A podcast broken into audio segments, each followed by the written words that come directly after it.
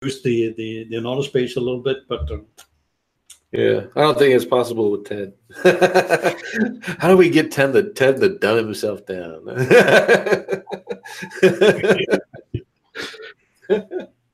I think, like you know, I think this is a good mix because Ted is like crazy, stupid, stupid smart, and I'm easy. I'm used to dumbing things down for people, uh, mainly for myself. So if I can understand it, then Ted knows that everyone else is pretty much going to get it for the most part. You know what I mean? So I think it's a good, it's a good balance of knowledge for SEOs and then local business owners. You know, if you want to watch and you're coming in and you just need some help. Um, then that's the trick the trick is to get them some kind of involved, and when they discover how much work it is, it's done for you services. Yeah. Yeah, if you're into that. No, no, but but you know what I mean. they they they will screw up the SEO by in within five minutes, yeah. and then they'll come for a rescue. That's what I mean. In, in all defense, though, there is a lot of SEOs that screw up SEO within five minutes, too. And then the worst. all right. So we are live. The pre test stuff is going on. Hopefully, you guys heard all my banter. And this is SEO This Week, episode 119. If you don't recognize the sexy guy there in the middle, well, he's in the middle for me. It's Ted Kubaitis. Ted is out traveling. So if his internet works today, we know why, because he's out somewhere else. How you doing, Ted? Doing great. And then the other handsome gentleman there with the cool guy accent, his name is Heinrich. Hopefully, I'm pronouncing it right. Heinrich Hansen. Thank you for coming on, Heinrich. Welcome. Uh, if you guys don't know, Heinrich has another show. He's with uh, Tony over there, Common Common Sense SEO, right? Common Sense, Common Sense, Common sense. SEO. yeah. Yep. Yeah. Common Sense SEO. Uh, it's really good up and coming YouTube videos. He just did a series, or they both just did a series on schema. Uh, so if you're into schema, you want to learn more about it. It's a really great resource. So check him out. Uh, and Ted also has another show called SEO Fight Club. Uh, if you guys are not familiar with that, we kind of give a spoiler of what we're going to talk about. This week, it might actually be a spoiler for us because we don't even know what we're talking about yet. I know. well, Ted is. He's in charge. Yeah, yeah. This this week's episode is our uh, rainy day of looking at the top correlating uh, factors. Oh, that's awesome. Because you had a lot of lot of new stuff pop up, right? Or some some other Yeah, yeah. verified, etc. We looked at uh, from before the Google Search Console uh, deployment and right after the deployment, and we're looking at you know how the the top ranking factors across all the Cora shared data, so across about seven thousand different keyword searches. Uh, um, and seeing what uh, which factors are the strongest. So we're going to go over that in detail. We're going to talk about uh, what might have happened during the update. nice. Let's see. Okay. All right. Well, let me call. Okay. With that being said, let's go ahead and get the stories rolling. We got ten of them for you. Uh, I'm actually pretty proud of the community. They came out with some great stuff, uh, some great information. Hopefully, you'll find something there for you. And then we'll close it out with a discussion with Heinrich and Ted and I on the schema and how to implement or ways to implement or ideas on implementing the new FAQ and the how to schema uh, that uh, Google is now supporting. So, uh, hopefully, we have some good stuff for you. As always, SEO this week is hosted on digitaleer.com. You can see the link down below in the uh, description and click that if you want to. I haven't actually, I haven't even updated the stupid thing. I got to do it on YouTube. Uh, and the articles are all there so you can read for yourself and kind of follow back up. If you have any questions, make sure you leave them in the chat and we'll get going. So the first one is marketing syrup, and uh, Christina's back with another roll up of the Webmaster Hangouts. Again, obviously, if you never watched one of those, it's a good way to you know get some sleep if you're suffering from insomnia. Uh, but occasionally, she pulls out some wonderful topics for us, and there's a few in here uh, that I that I think are of interest. In particular, I like this one. Is the XML file should have the last mod date uh, to help Google re-index your pages if you change something. Uh, you know, for me, typically what I do is if I change something, I'll go in search console and resubmit it anyway uh, automatically. But this is a way to just do that inside of your uh, sitemaps and assume that Google is going to go back and read those things. Uh, he did point out that if you abuse that last mod, Google will eventually just start ignoring it in your sitemaps altogether. Uh, so definitely something to work out. And then let's see, what was the other one? Ah, average position in Google Search Console is not a real indication of where your website is ranking, which is a uh, really I think most most of us that are have been using Search Console in the past and currently can already tell you that. It's the we knew that, uh, but a lot of people were preaching or teaching to follow that is almost gospel. Google's telling you where you are. This is this is right, and then you go in there and look on your own, and you know that that's not the case. They're kind of just finally admitting that GSC that it's not that that average is not really right. So I think uh, that's an interesting revelation. Um, didn't really expect it from them, but I, am glad that they said it. Ted, do you have any thoughts on that? Yeah, right. Right now, I don't really trust any data outside of what I actually see in the search results. Uh, Google Search Console is still continuing to blatantly lie to me. Um, so yeah, unless I can see it in the in the live search results, I don't believe it. Yeah, I'm with you there too. I, I kind of warn clients about that you know, Google is trying to give us as much information as they, I guess, feasibly can. Uh, but you have to take everything that they do give you with a bit a grain of salt. Even Google Analytics, for example, I want on my sites that I really care about. I run two analytics softwares to bounce that data off each other. Heinrich, how was your experience with Search Console? You, is it close in your markets, or is it like crazy way off? At the moment, crazy. So uh, as, as Ted said, um, I don't trust them at the moment. Yeah, hopefully they improve that. I, I don't see what is her harming them uh, to make that accurate. As a matter of fact, I think it would actually be better for them because they can reduce the need for rank trackers uh, and reduce some of the that load that they cause. So if they actually made it right, I think that would be a benefit for them. Well, I I suspect that they're uh, tying their own hands in knots. Um, you know, with Google Analytics, uh, they have sampling. And so the, these are known things. And they say they're sampling in Google Search Console data as well. But in Google Analytics, they actually sell a six figure product to get that sampling to kind of turn off. Um, but they have no such product for Google Search Console. So there's no monetary reason for them to ever invest in reducing the sampling. And so they're probably sampling to a very extreme amount in Google Search Console. And if they're taking the data away from their own analysis, then it's never going to be a good tool. Yeah. One day, one day we can hope.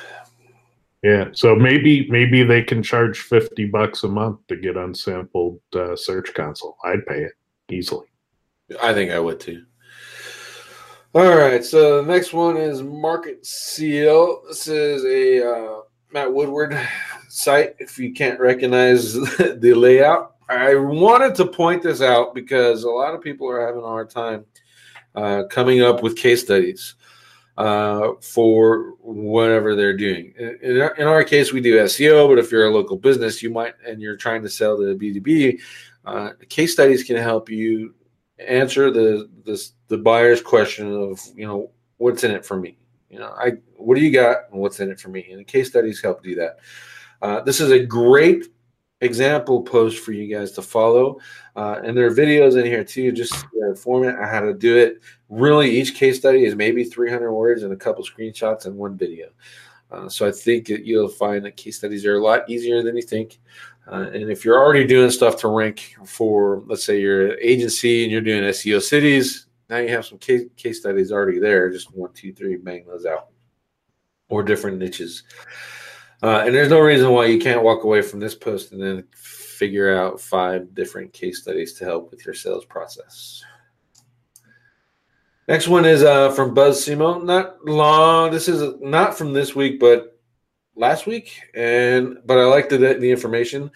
And really, what it's telling you is how to use your uh, Google Analytics and pair that up with something like Data Studio if you want to, to turn that into information that you can actually make decisions on. A lot of us uh, SEOs and local business owners in general uh, have all that stuff, and it's like, what does this mean? How do I use it? Uh, the key to this is not really the pretty dis- uh, visualizations that they created, but more the, the questions that you can ask of your data and pull answers out of there. Uh, Heinrich, how, how, much do you guys use an analytic to make uh, database decisions for you, yourselves and your clients?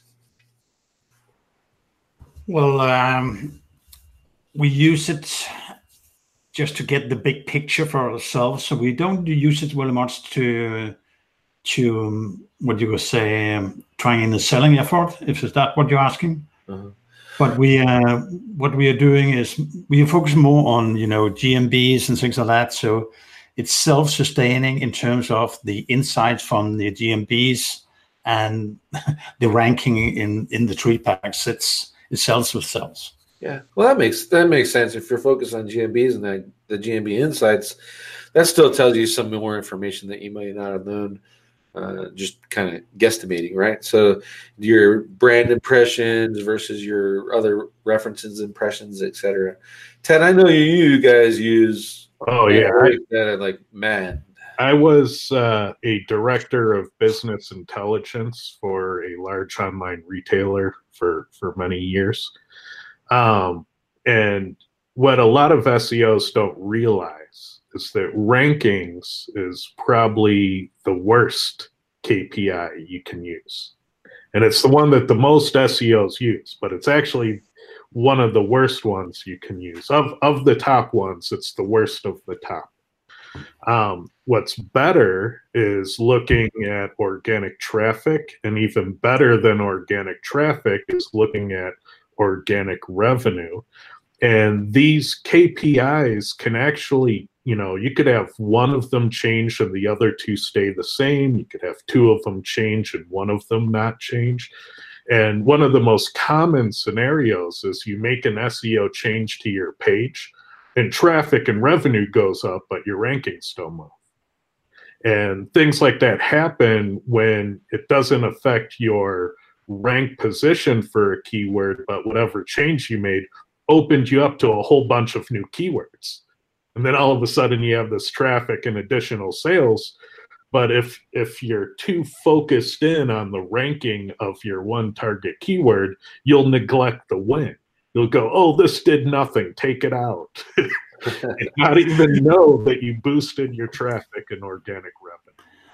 I have a funny example. What uh, we did we were working for um, scandinavian uh, big company and we couldn't touch their local uh, site, but we could go in and manipulate the GMBs.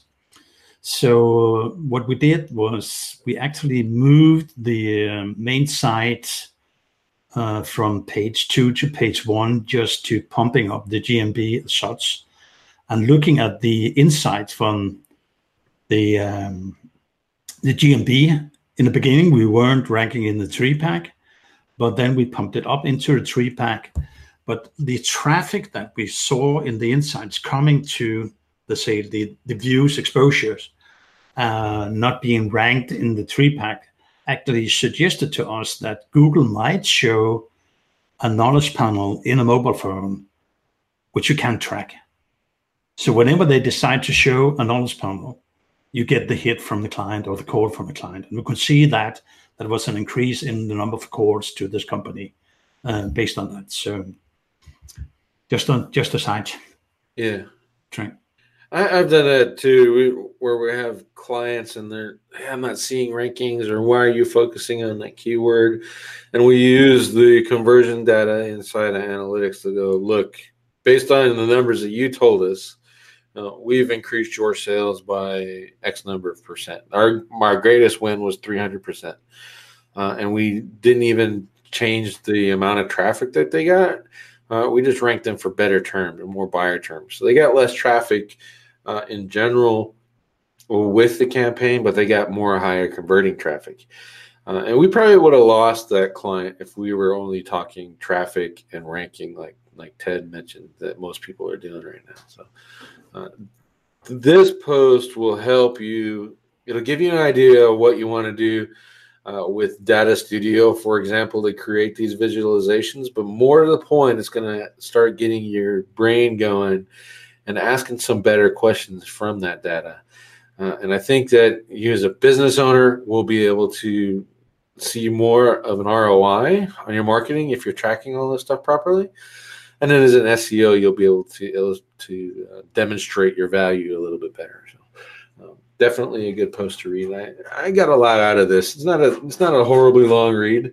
Uh, if you're looking for something like this to build, he did give away their revenue analysis. That's this thing right here. Uh, or you can get with Ryan Stewart. He's got the uh, the blueprint, the blueprint dot training uh, site. A little bit expensive, like almost three grand, twenty five hundred, I think it was. Uh, but since they launched it, they're putting out even more and more of this kind of stuff uh, to help you understand Google Analytics a whole much better. So uh, I check that out if you are interested. Next one is a technical.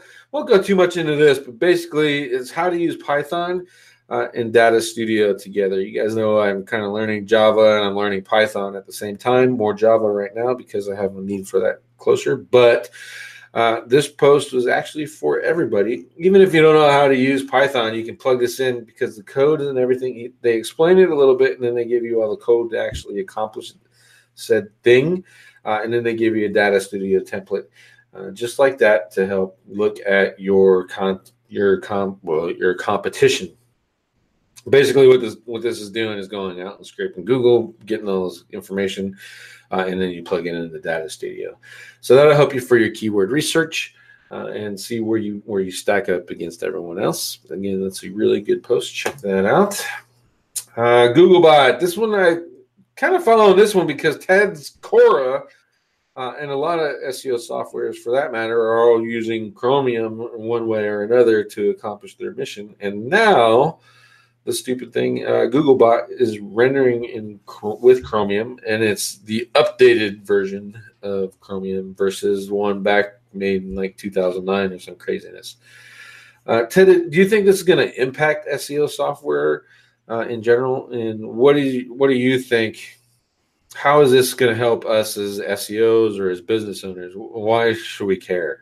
Well, it's it's great news for me because I didn't know how out of date the embedded Chrome and Googlebot was. I always assumed they were keeping it up to date, and they weren't. So uh, I think a lot of SEOs assumed that they were keeping it up to date.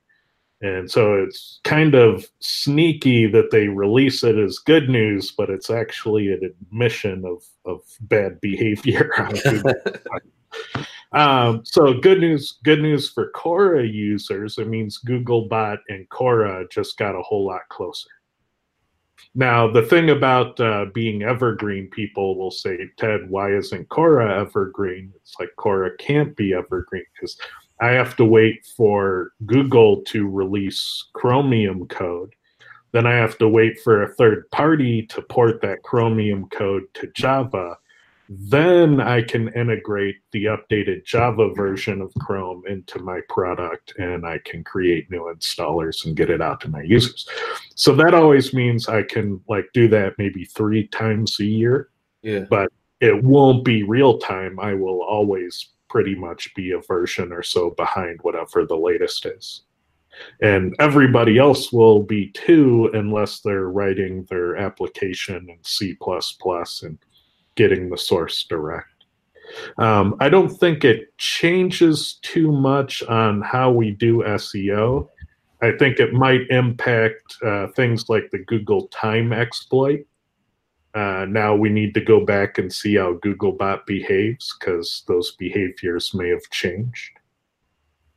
You think it opens up the possibility of more advancements in web design and web development. Like everyone's talking about Angular and Google not being able to crawl JavaScript, et cetera, et cetera. Do you think this kind of fixes that? Um, well, I'd I'd be careful. Uh, whenever you start talking about using those uh, JavaScript heavy platforms, uh, we get back into to the Google time exploit. And what that really told us was that after about 1.2 seconds of JavaScript execution time, uh, Google stops listening for changes to your content. So Google's blind to everything after that 1.2 seconds of uh, CPU execution time. And so what that means is if your JavaScript takes longer than 1.2 seconds to execute, you have JavaScript SEO problems.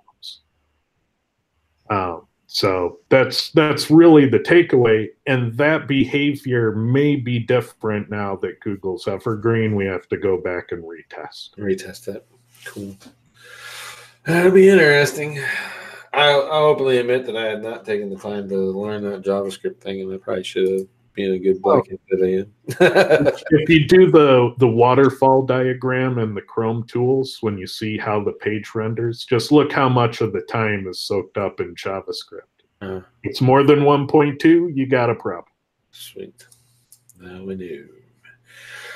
All right, next one is uh, Rich Page Web Page Optimizer. It's actually his name, Rich Page. Uh, this is a great post on CRO. I found this in one of the uh, Slack groups. He was kind of talking about it, which is good. It's kind of a key there. If you're going to write great content, promote it, or no go to see it.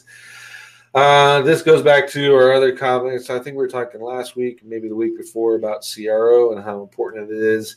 This one goes into more how do you actually do it we can all talk about it, but how do you do it and how do you test it? Uh, I think you'll enjoy this. This is a great read to get along. I won't get into too much detail. You can pretty much see everything in there. Um, but the biggest key is it, not many people talk about CRO, actually talk about measurement and pulling it off, and he's actually doing that for you. So uh, I would check that out. Uh, next one is practical e-commerce 13 SEO takeaways from Google State of the Union address. Uh, this is pretty interesting. Just you know, again, people watching this boring stuff and kind of summarizing it for me, so for us. So I thought I would share that as well. One thing that got me was that they're going to expand 3D and augmented reality stuff in the Google search. So 3D models, 3D pictures of image or animals, etc. That's one of the examples they gave here. Uh, I think that's pretty cool. Uh, if you can you know leverage that for your market. E-commerce if you got the time and you want to do 3d models of your products then go ahead maybe something to look at. Uh, they're still looking only about 50% of the sites in the index are mobile first and they're still saying people aren't updating and creating mobile sites which is weird. Come on it's 2019 what the hell's wrong with you people? Well you're exempt from mobile first if you're responsive. You have to have an m dot to really have it be applicable yeah, I would think that those two would be kind of at this point. Technology is what it is. Wouldn't responsive fall under mobile mobile first? Uh, no, uh, responsive is is is basically one source for both, and it changes yeah. dynamically. So if your website is responsive already, you don't even need to worry about mobile first indexing. Right. And Google support pages will tell you as much.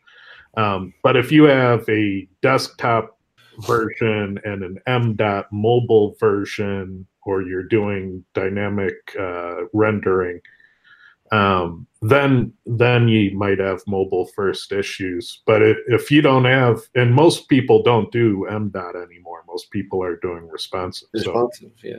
Yeah, so that, responsive. That would, that would be logical for them to say it, it's fifty percent or mobile have a dot mobile or, or they're responsive. They're mobile compatible at this point. Yeah. Uh, let's see. And this is a good one. Google does not crawl images and CSS files. So if it doesn't have uh, the HTML tag that contains the alt attribute, it's not an image, and your images won't be indexed. So that'd be something to point out to your developers if you're seeing that there's a couple other things in here. Clint, Clint uh, the, the issue above uh, regarding image search might be of interest because uh, it says that um, where do I see it? This one here. Yeah, fo- they're, they're focused on image research results, and that's they they tend to highlight that again and again. And uh, if you're using schema data, the alt tag, uh, and uh, the relevant context around your image, then you have a higher probability of ending up in your image carousel or in the image search. Yeah. That's a good point. I think for e-commerce or you're selling, yeah, e-commerce or you have a product of some type, then you probably want to leverage images more and more. I don't know. I don't know why. I don't understand why Google's focusing on images so much. Uh, could it be that Pinterest kind of showed them that images are leading to more traffic? Uh, is it a social media play where they're trying to, you know, there's more interaction on images. Well, I, think they they get more when you look at the mobile, how people are stopping up whenever they see an image or clicking on a, a video. I think that the the the amount of uh, click throughs will be higher on an image, and if they want to understand an image, you know, they have the the cloud vision um, Google tool, yeah, Google which which to a certain extent can detect what's in an image. Mm and by that, Google can actually see whether the image or partial, partial image exists on uh, other websites. Wouldn't that be contrary to the AMP program? So the AMP pages, they essentially rip out most images and you know, or really small, highly optimized images. So if you're going image heavy and you want a really good image, you're going to have. I'm, I'm, I'm not talking about image heavy. I'm talking about describing your image well, no, normally, I'm, yeah, I'm kind of normally really just jump in a bunch of why. keywords and that's it. Instead of saying, for instance, uh, you've been on uh, on a show with uh, Tony, and when Tony sees an image, he, he he's just uh, the read to him. Here's an image, and then he gets uh, 200 keywords, i.e., he's not getting described the image per se. So that's why if you put more effort into describing the alt tag, what's in the image rather than stuffing it with keywords, and the text around the image relates to that, then you have maybe a higher probability that your images will show up in the search results. That's what I'm trying to say. Okay. So we were talking about two different things. That's cool. no, was, my question was more of why is Google focusing so much on images? There's got to be a play in there somewhere. We got to figure that out. Well, I, I I think Kyle discovered it like a year ago that when you use an image that Google already understands the context of, it adds to the relevancy of your page. Exactly. So they're probably looking at that that image context to see if it contributes to the relevancy of your text content. Makes sense. Uh, the last one I wanted to point out is if AH href is not in your link HTML when you're setting up your links, Google's not crawling those, which I found was pretty interesting. Unfortunately, this image is broke. I text them uh, on Twitter and sent them some notes saying that your images aren't working properly, but they're not fixing it. But uh, I have never really run into that. Ted, have you were there's a link, but there's no href inside of? It's an edge case in HTML where that is not a required attribute for the tag. Uh-huh. So you can technically make a tags without uh, an href and they will behave for all practical purposes like a span tag would. Huh. Um, property that used. Why would a developer do that? It is trying to save the keystroke. Uh, yeah, you know, I guess uh, with the uh, you know with jQuery and and all of these uh, scripting ways of dynamically routing links uh, as a JavaScript application, you know, this is kind of a new problem, and Google's admitting that, you know, uh, Googlebot does not know how to handle this new problem. Yeah. Huh. That's odd. Yeah, like I said, I've never run into it, but I thought that was really a standout there. Uh, let's see. Okay. Oh, this would be a good number for you. Google Index contains 130 trillion pages. I think. I Wow, they downgraded. It's good to get a number from Google because uh, the last number I heard was uh, almost 200 trillion. So now they're saying it's 130. That's still a lot of pages. a lot of pages. Uh, imagine how many hard drives you need to cache that to put it in the Google cache. Cache, crawl, maintain, keep updated, sort, classify, and then rank. Yeah. Stupid smart people. All right. I put this in here because John Mueller said SEO contests are stupid. They're a waste of time. But if you need $25,000, then I would say, and you can win, it's probably not a waste of time. This is the second SEO battle that Wix has hosted. The first one was 50K. There were rumors that they didn't pay out, blah, blah, blah. And then come to find out they actually did. They paid that guy his $50,000 for winning. So if you need $25,000 for Christmas, then I suggest you go ahead and sign up. There's two things you can two things you can do. You can, if you love Wix and you want to rank a Wix website, uh, then you can join it in that way. Or if you hate Wix and you want to rank whatever website, then you can join it that way. So I think it's a, this is a good thing to do. Plus, it'll just kind of teach you a little bit. Maybe it was working in that particular market. You can kind of build off on that. Uh, like Ted said, Google hates these contests because there's it kind of shows that there's some exploits in there.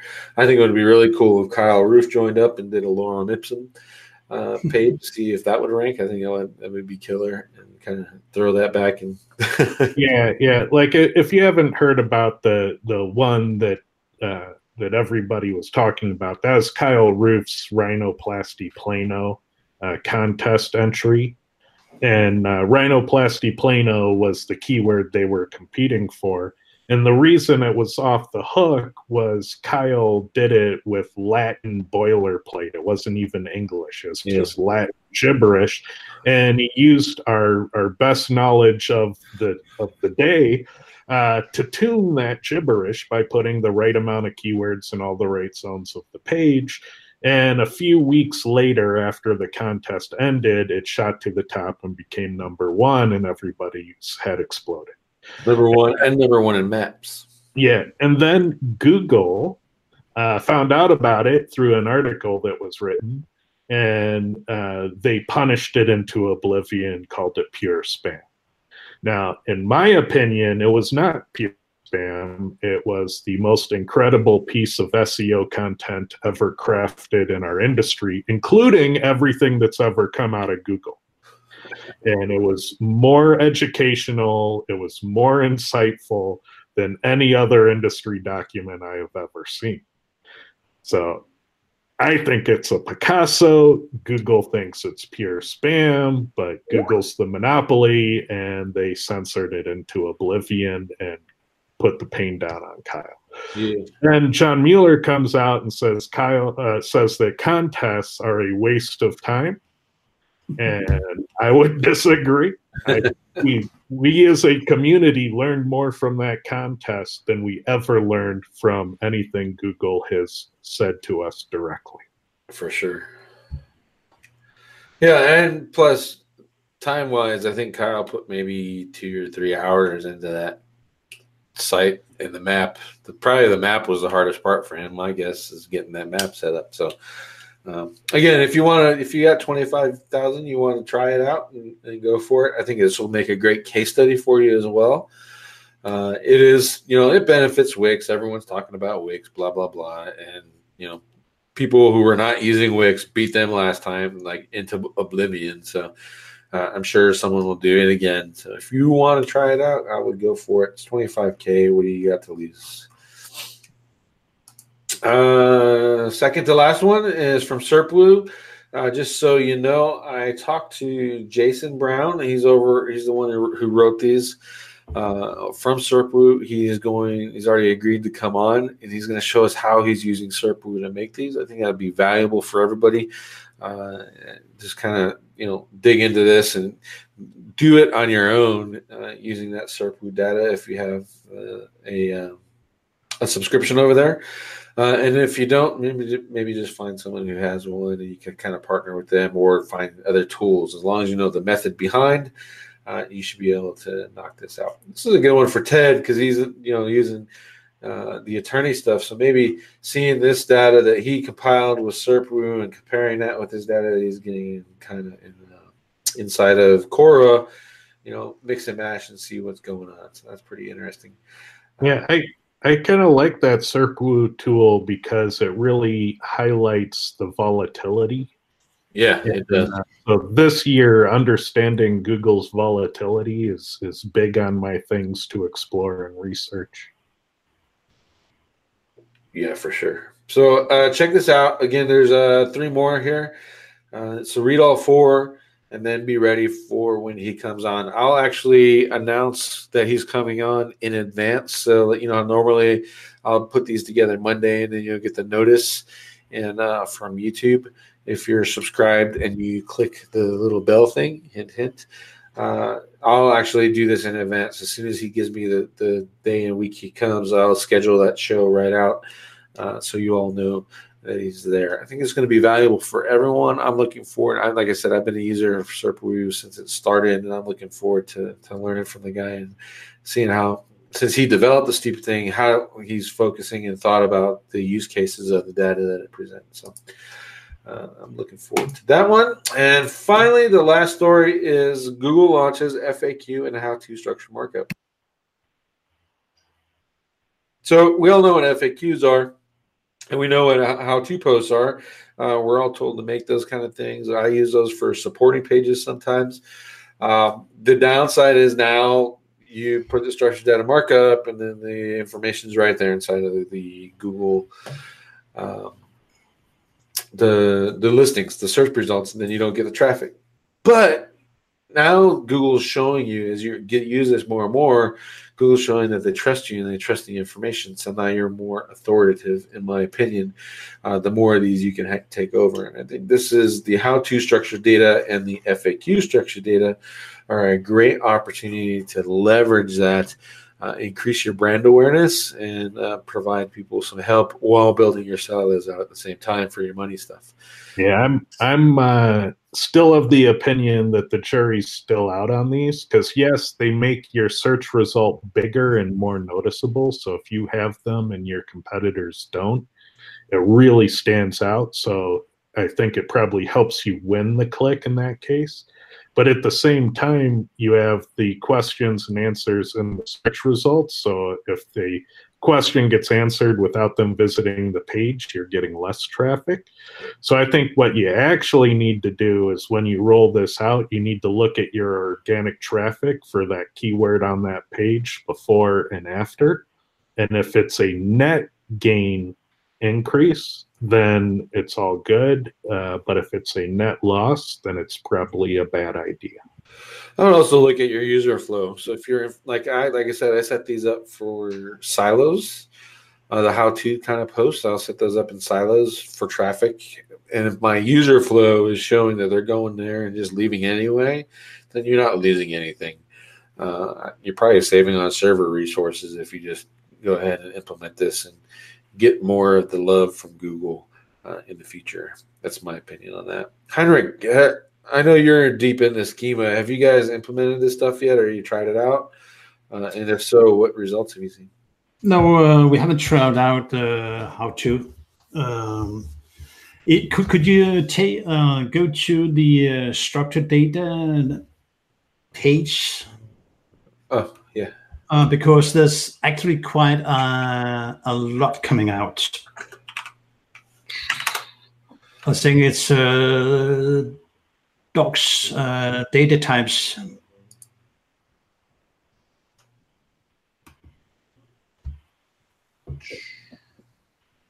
Here? No, no. I was thinking of the Google, the Google um, developers.google.com uh, slash search slash docs slash data hyphen types. Search data types. Yeah. That's the how to. Here's the all. Oh, it's dead. No, no, but just just just go back one. Okay.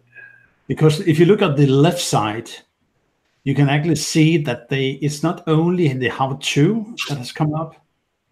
You have, uh, for instance, a new one called fact check.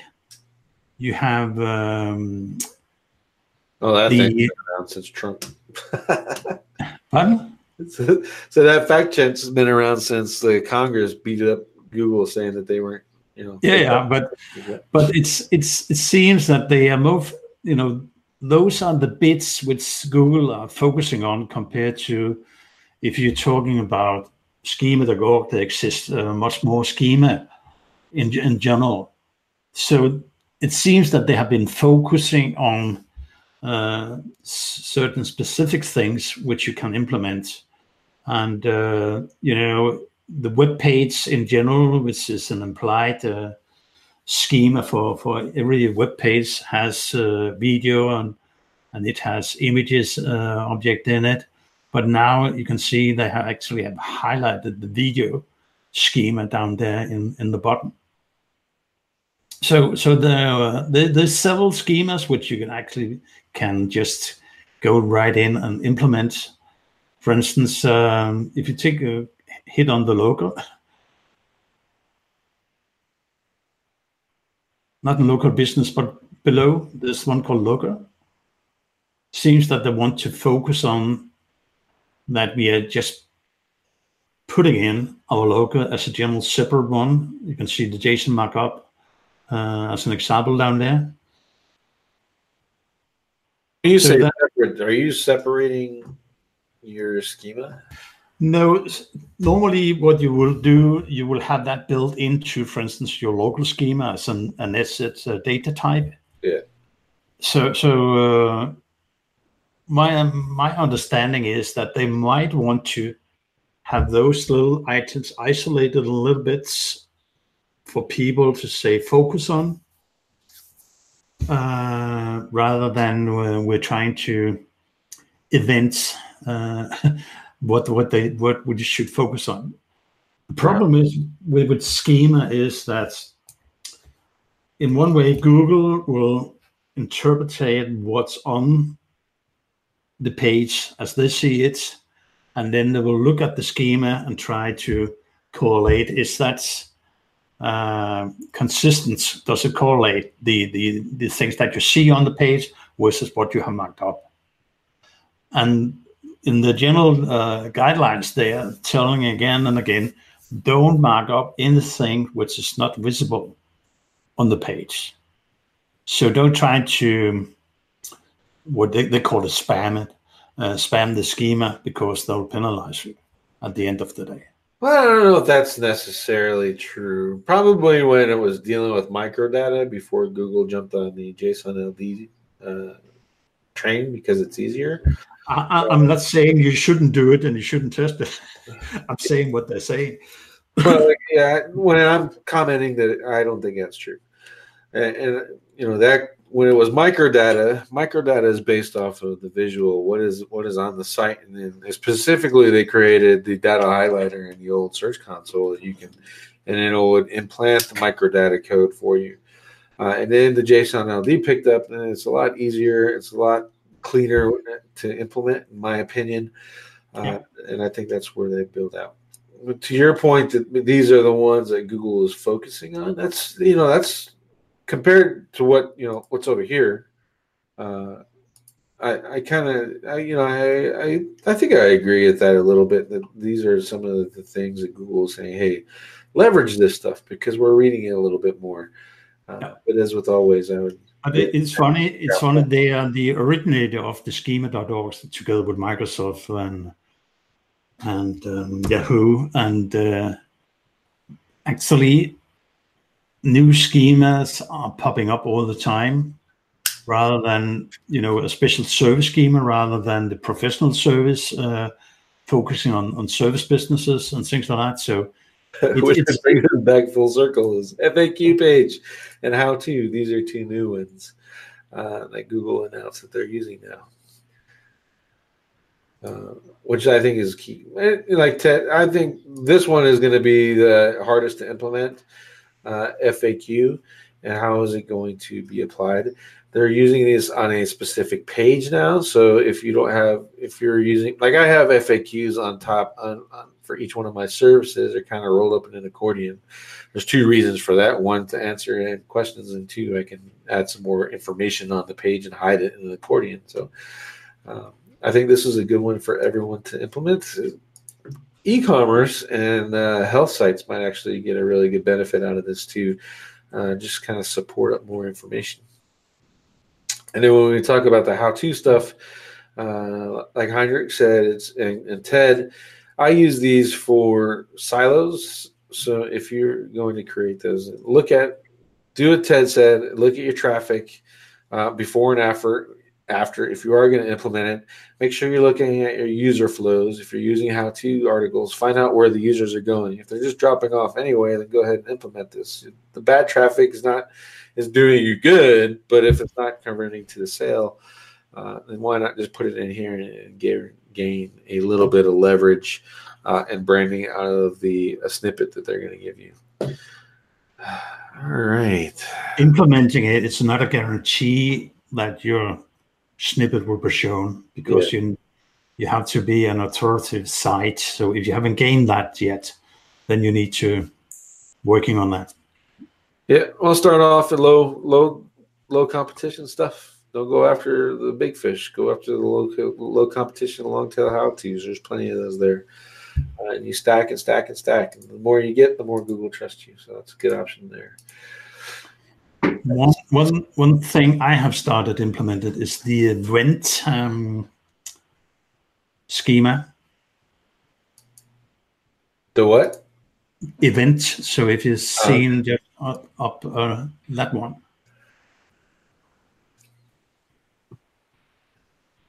Okay. So what will happen is that you'll, if you're lucky, you'll end up in a larger um, snippet at the top. They used to have these um, two lines, quite wide, side wide uh, uh, bottoms with events, but now they have uh, put it into a, a rich snippet. And uh, so if you, for the um, SOS, uh, sorry, uh, SEO this week, um, mark it up, then you might end up in in a snippet. Yeah, I use I use Google Posts. I don't even, yep. Yeah, I just use the article schema on, on the post and then use Google Posts because I'm too lazy to make these like a week in advance. Uh, but I'll use Google Post afterwards and say, "Look what I did." Um, so that's yeah, that's a good insight. So especially if you're doing like a tickets website or whatever, and you were selling concert tickets, this would be a good way to to highlight that and kind of see if you can capture some of that traffic that those things are giving out. Uh, that's a good point. I bet there's uh, a way to do schema for reoccurring events. So you could say, you know, SEO this week, you know, every Tuesday at this time. Yeah. yeah. And, th- and this is time. Let's see location, offers, currency, former name. i have to look in the actual schema uh, info to see if there is. Yeah, I'll have to research that. I'll let you guys know. See what I come up with. All right, let's see. I'm going to go to audience questions now because that's it for the story. We got about ten more minutes, and then I'll let everyone go. Ted looks like he's getting tired. Uh, let's see. Uh, da, da, da. Sarcasm. Scanning, scanning. Uh, some random guy with letters. I know that you're in the last episode speak a little bit about hot linked image spam, backlinks, and bots with and bot backlinks with Anchor. How do you solve that problem? Uh, and is this a must problem for uh, the site? And is that must be a problem for the site? So uh, he's talking Ted about um, you know people are hot linking, taking images and hot linking, and I've seen this used in a in a negative SEO way. It's actually pretty effective. Uh, is there, you know, like on that, um, uh, what was it called? Uh, the e-commerce website with the with the that blanket image there. How do you do that? Is there like a special code you got to do? You know, has anyone made a plugin to make those things? Uh, so that uh, actually, if someone rips off your image, you just show them an ad instead and kind of protect yourself from from that hot linking gig. My my understanding is that you largely need to do this either from your htaccess file, uh, or you need to have a security appliance uh, in front of your web servers, so your own like co-location, for example. Mm-hmm. Um, and most people don't have that because that's an expensive setup. So odds are your way of addressing hot linking is through your htaccess and it can be quite complicated. So if you're not technical, you might have to get a system administrator or somebody te- technical, a, a, web developer, uh, to craft the proper htaccess entries. But what you can say in those entries, what's technically feasible, you can say when somebody tries to load uh, cat.jpg uh, from my web server, uh, but their referring domain is not my referring domain, route it to this other image over here instead. Right. So your htaccess file can do that.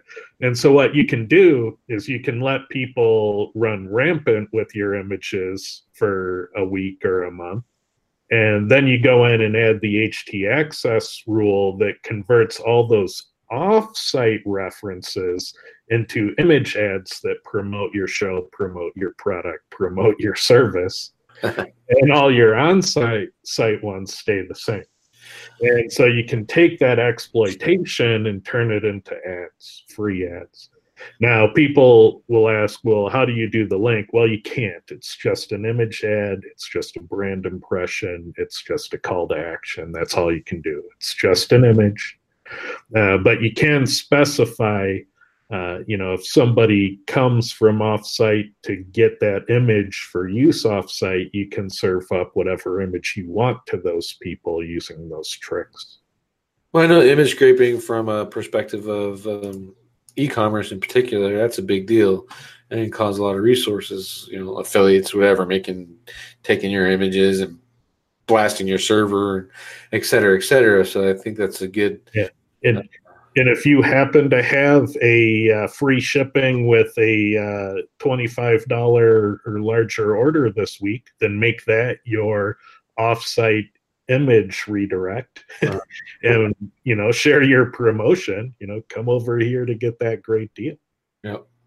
And also, it's a good way if you're like if you're following under the I've kind of got into the you know uh, a negative SEO kind of thing uh, doing that will actually cause that redirect and it'll kind of save you from that negative SEO stuff. So um, I would check that out. I will look, I'll talk to my developers and see if we can make a plugin for everyone and make that easier to kind of implement. You know, just go in there and change the information in your htaccess file and then let you set a default image for those hot linking things. I I can't imagine that's be too complicated to do. So uh, I'll talk to my devs today and see if we can knock that out for you guys.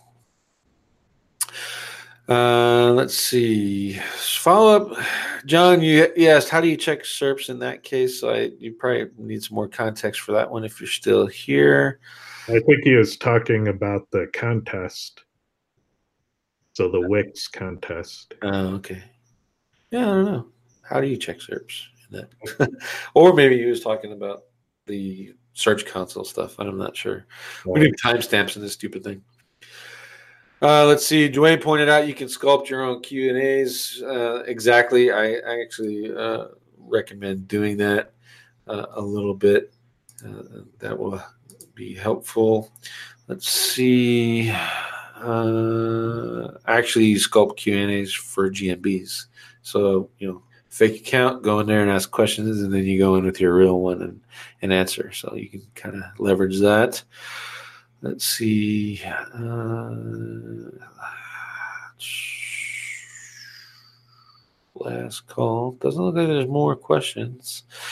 Uh, Simon White dropped off, said Cloudflare can prevent hot linking, Scrape Shield, uh, some other resources if you're uh, into that.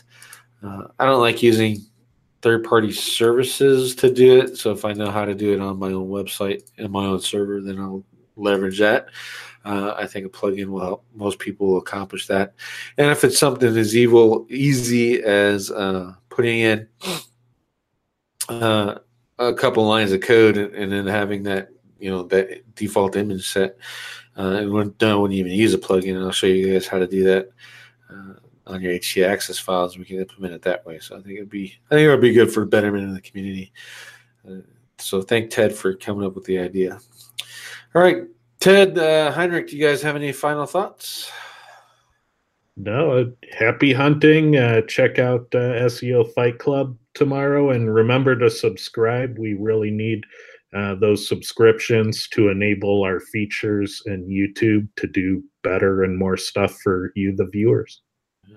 Yeah, I, again, I thank all everyone for subscribing and helping out SEO this week. Uh, we met our thousand uh, visitors goal. It's the only one we had left to turn on monetization, and uh, I then wasn't paying attention and I had monetization turned on for all the videos, and I made forty nine cents. So thank you for your forty nine cents. Not even a cup of coffee. Not even. and Henrik, thank you for joining us. Your audio's out. Nope. He's quiet. We lost him. I think he's going to go. I'm here. I'm here. I'm sorry. I'm sitting and buffering away, and you can't hear me. yeah, well, thank you for coming on the show. We appreciate your insights. How can more people find you if they want to learn more from you? They can go to the Common Sense SEO show each Tuesday at 10:30 a.m. Subscribe to the channel there. And uh, what uh, time? Pardon? What time zone? You said 10:30 a.m. Uh, 10:30 Eastern, which is uh, 3:30 UK and 5:30 my time. Okay, perfect. And with that, everyone, thank you very much for uh, checking us out and watching SEO this week, episode 119. And that's a wrap. We'll see you next week.